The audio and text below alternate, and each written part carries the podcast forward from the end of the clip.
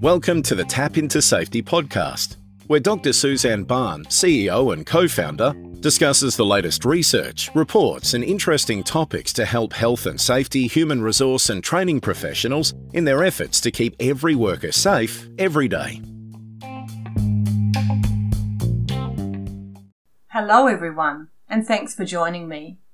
Well, 2020 certainly was a year like no other, and it looks like 2021 is going to see us trying to recover from a pandemic and will bring with it ever increasing challenges.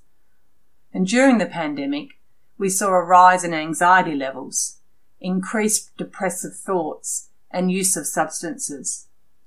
Evidence suggests that mental illness is the pandemic within the COVID 19 pandemic. Interestingly, although COVID 19 has and is crippling many, it's also likely that we may be developing long term resilience. New research suggests that actively cultivating social support, adaptive meaning, and direct pro social behaviours to reach the most vulnerable can have a powerful mental health resilience promoting effect. For this podcast, I talk about four common myths about resilience to provide strategies to build resiliency in individuals and the community as we manage and emerge from the pandemic. The first myth is exposure to trauma creates mental illness.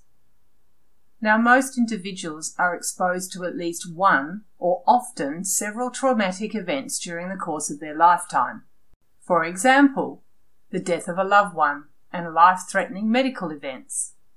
The link between traumatic events and post traumatic stress disorder or PTSD and persistent complex bereavement disorder, also known as PC, BD is well known. However, the majority of individuals who are exposed to a traumatic event do not develop PTSD, and only a minority of individuals who lose a spouse or child develop clinical depression. A common response to trauma is an increase in mental health resilience and gradual recovery. Research after the 9 11 attacks shows that 86% of first responders do not have PTSD. Also, only 10% of Chinese health workers at the front line of the SARS outbreak reported PTSD symptoms. It is likely, given historic evidence, that long term resiliency will be the most common outcome from the COVID 19 pandemic, even for frontline workers and those directly impacted by the disease.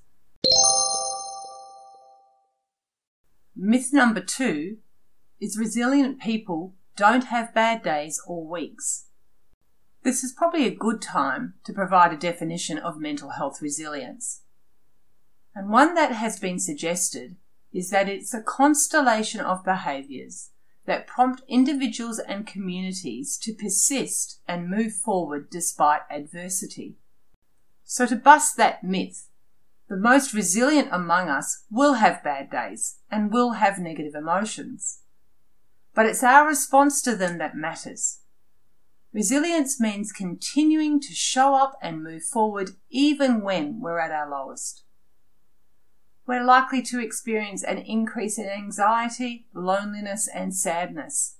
But that doesn't mean we're not resilient. Engaging in adaptive behaviours while struggling or experiencing intense fear, anxiety, or grief is resilience. Examples of adaptive behaviour include active problem solving, seeking social support, sharing with others that you're struggling right now, tolerating uncertainty, and generating hope for the future. My third myth is you're either resilient or you're not. Resilience is built and learned over time and shaped by our behaviours, thoughts, and the environment we live and work in. Significantly, social support is a great builder of mental health resilience. The more support you have, even when you don't lean on it, the more likely your confidence and resilience will grow.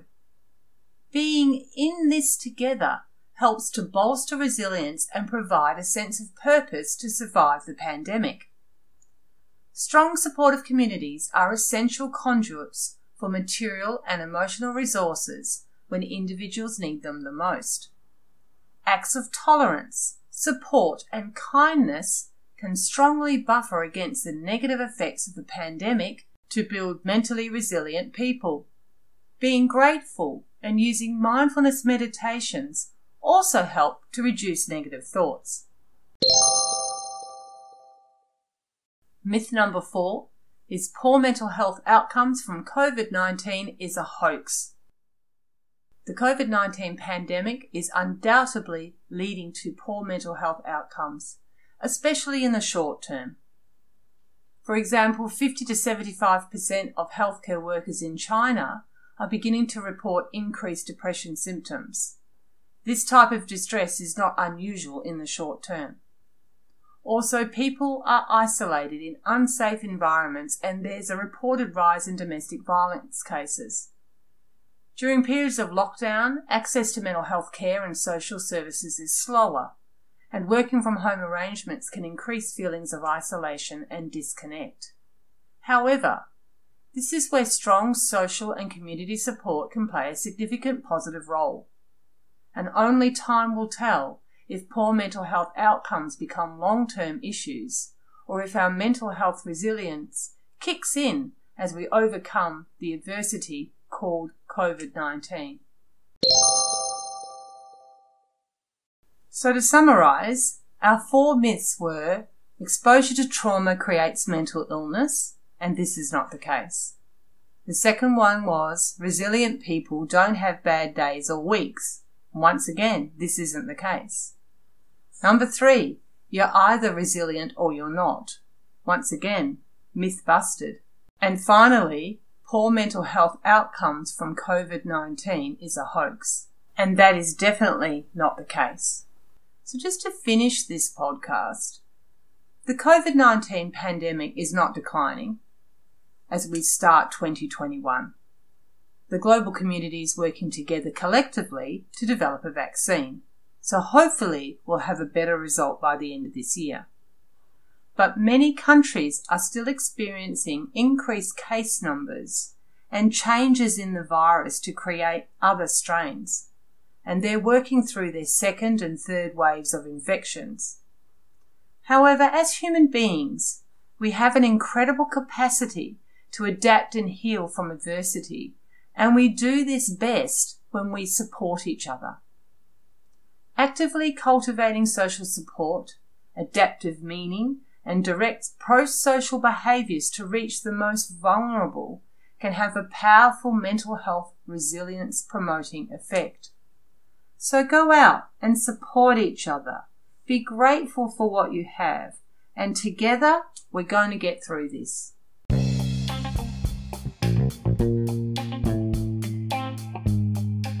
You have been listening to Dr. Suzanne Barn, CEO and co founder of Tap Into Safety.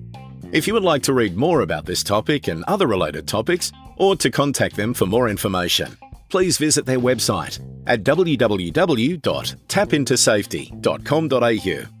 If you'd like to hear more of these podcasts, search for Tap Into Safety on iTunes or your favourite podcast provider. Until the next time, we hope you keep safe and well.